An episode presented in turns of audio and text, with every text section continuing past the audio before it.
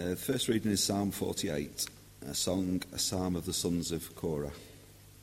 Great is the Lord and most worthy of praise in the city of our God, his holy mountain. It is beautiful in its loftiness, the joy of the whole earth. Like the utmost heights of Zaphon is Mount Zion, the city of the great king. God is in her citadels, he has shown himself to be her fortress. When the kings joined forces, when they advanced together, they saw her and were astounded. They fled in terror. Trembling seized them there, pain like that of a woman in labour. You destroyed them like ships of Tarshish, shattered by an east wind. As we have heard, so we have seen in the city of the Lord Almighty, in the city of our God. God makes us secure forever. Within your temple, O God, we meditate on your unfailing love. Like your name, O God, your praise reaches to the ends of the earth. Your right hand is filled with righteousness.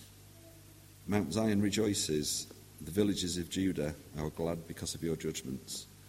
Walk about Zion, go round her, count her towers, consider well her ramparts, view her citadels, that you may tell of them to the next generation. For this God is our God forever and ever. He will be our guide even to the end. Amen.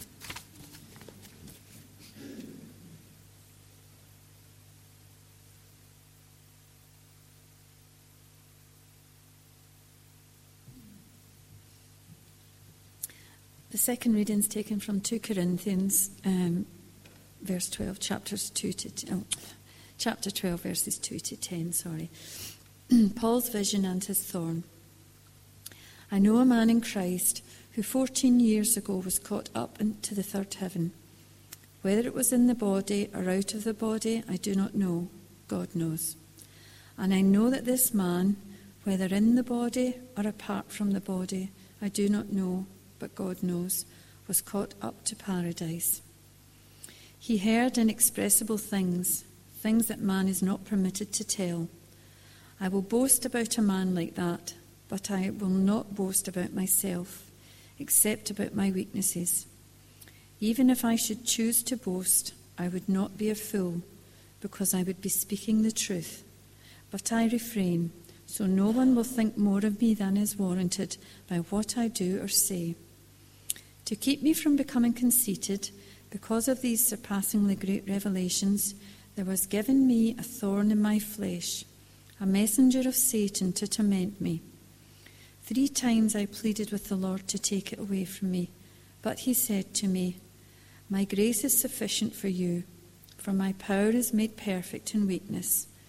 Therefore, I will boast all the more gladly about my weaknesses, so that Christ's power may rest on me. That is why, for Christ's sake, I delight in weaknesses, in insults, in hardships, in persecutions, in difficulties. For when I am weak, then I am strong. Amen.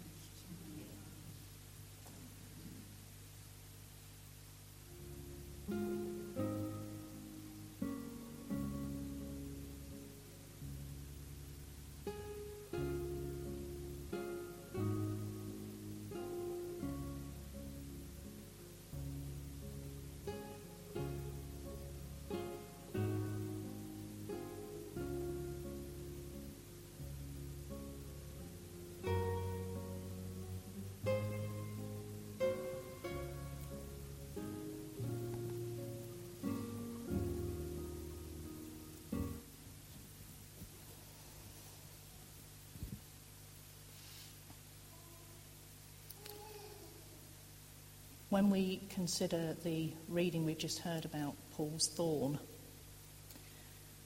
I'd like to ask you when it comes to the subject of pain and suffering, how does faith help? To be honest with you, in my experience, faith hasn't always helped, not in the short term at least. I've had experiences where my pain and my discomfort or my grief has overridden my faith. And I've known people who have had faith in God, but then abandoned their faith when suffering has become too great. And I've known people whose lives have been blessed with profound spiritual experiences, but then found their faith insufficient in times of crisis. Are they wrong?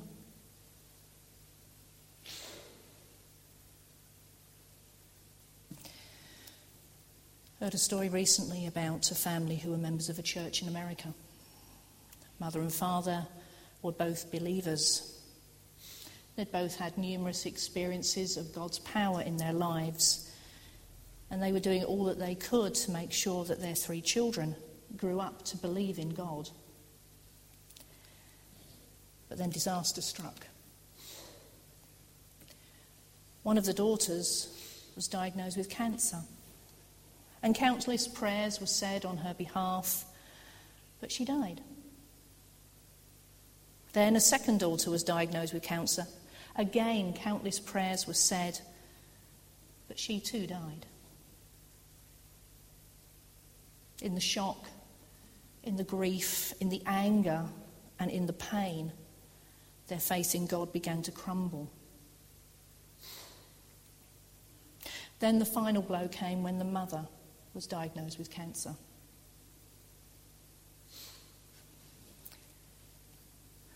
Many who knew her knew her story or had even just heard about her, prayed. They prayed for healing on her behalf, but in time she too succumbed to the disease. And what little remained of the husband's faith and the surviving daughter's faith died too. They could no longer see a purpose in seeking God or asking Him to help them through their pain, so they simply turned away. And who knows, if I'd been in their shoes, maybe I'd have done the same thing. To them, their faith was more of a hindrance than a help when crisis came. It was just evidence that God didn't listen or worse still, didn't exist. So, why was that? Why did they react in that way? Well, I don't know for sure, but I've got a hunch. It occurs to me that sometimes our faith or trust in God is constrained by our expectations. If we trust God to keep us from suffering or to end our suffering quickly once it's already come upon us, then we set ourselves up for a disillusionment when life turns out differently. And life often does turn out differently. And when that happens, that kind of faith doesn't hold up too well. But does faith have to be a hindrance? I don't think so. Faith can help when suffering comes, but it's more a matter of trusting God with whatever life brings rather than hemming God in with a set of expectations that can't stand up to the harsh realities of life. Does that mean we shouldn't pray for an end to suffering? Or we shouldn't ask for healing to take place? No. We should pray what's in our hearts openly and honestly to God. But then we should leave the rest to God and trust God with whatever comes.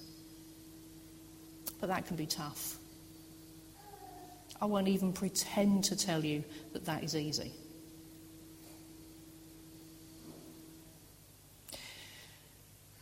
So, where does that leave us and our reading where does that leave Paul and his thorn?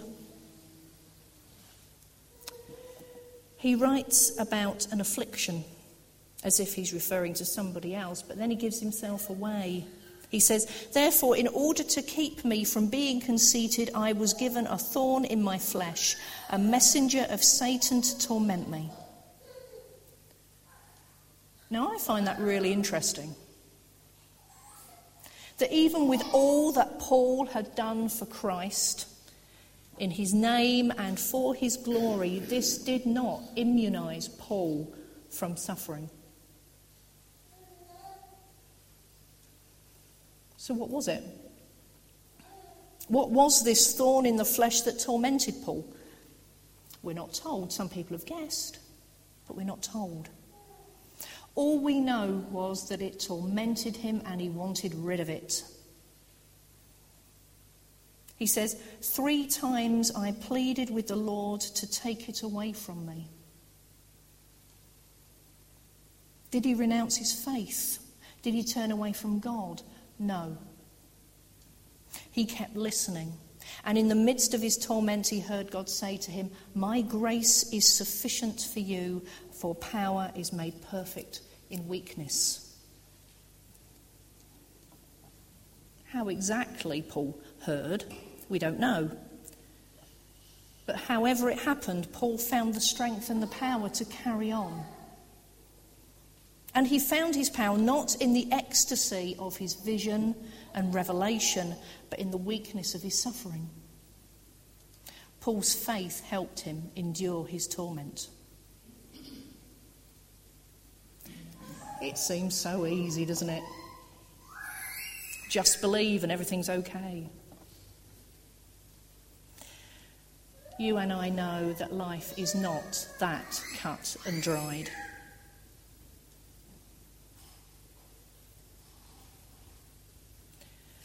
I think for me, the good thing and the helpful thing about this story isn't the fact that Paul stayed faithful despite his affliction.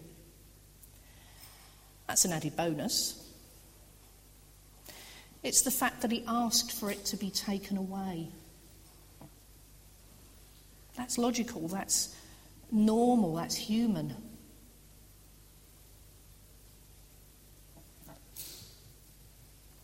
It's not wrong to ask for suffering to leave us, and it's not wrong to get annoyed when it doesn't.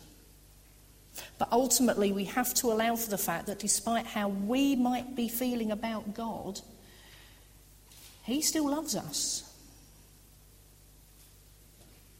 And we, as a fellowship, as the body of Christ, must learn to love too. That means not judging someone because they're not instantly healed. It means not insinuating that their faith is incomplete because they still suffer. And it means not thinking ourselves weak or a bad Christian if we ask for it to stop. And I am continually amazed at the strength some people show when they go day after day in pain or distress and still get up. They get up, they get dressed, and they come to church and they worship God. And it continually amazes me. There's a piece in Hebrews where it says that Jesus suffered outside the gate. And then goes on to say, Therefore, let us go forth to him outside the camp and bear the abuse he endured. We don't live in camps like the Israelites do, did.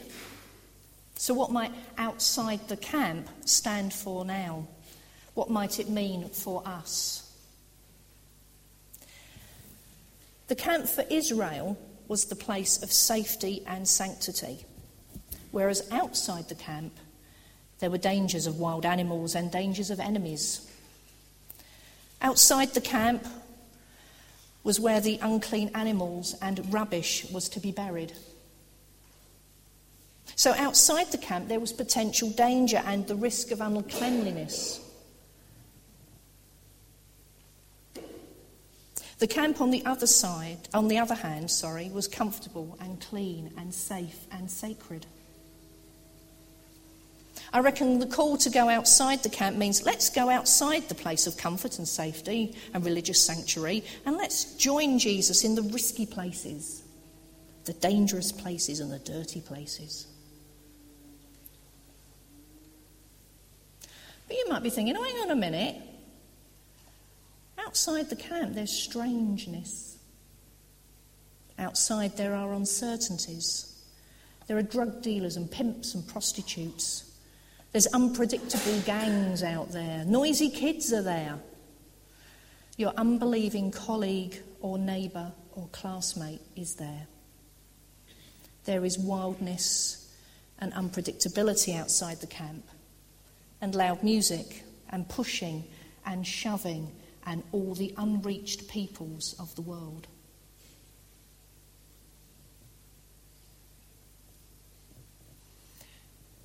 So, what are we to do with our pain? Do we hide it as a, as a shameful thing, a thing that proves that God doesn't work? Or do we, as Christ did, take it outside of our camp and say, it hurts, but God is real? I'm frightened, but God is real. I don't have all the answers for why this is happening, but God is real. Maybe that's what we're to do.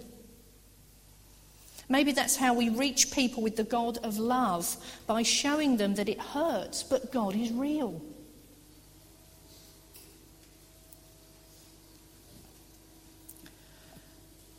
Whatever happens outside of this camp is between you me, and God. But I do believe it means we're to bring the love of Christ into the relationship that already exists here, too. A relationship that's free to admit that there is pain, there is uncertainty, and there's fear. A relationship of love that supports and cares and listens to the anger and the hurt.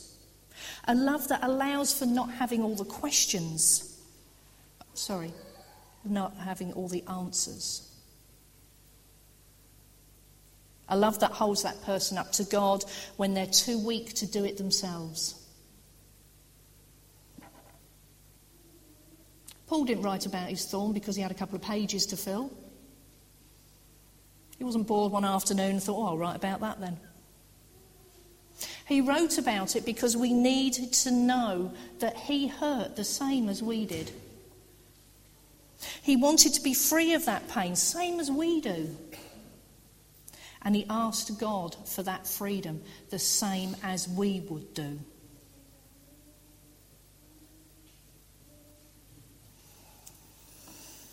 As many of you know, I had cancer back in 2004, and I hated it. And I hated God for letting me have it. And I hated him for all the sorrow and the anguish he brought to those people who were close to me.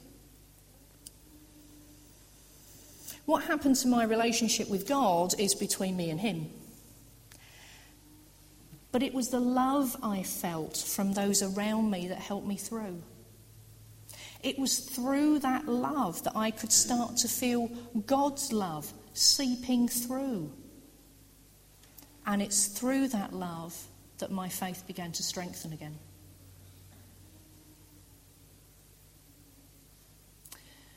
And I hope and I pray that should I ever go through something like that again, I will remember that love, compassion that God showed me through the actions of others, and that my faith will not be a hindrance but a help.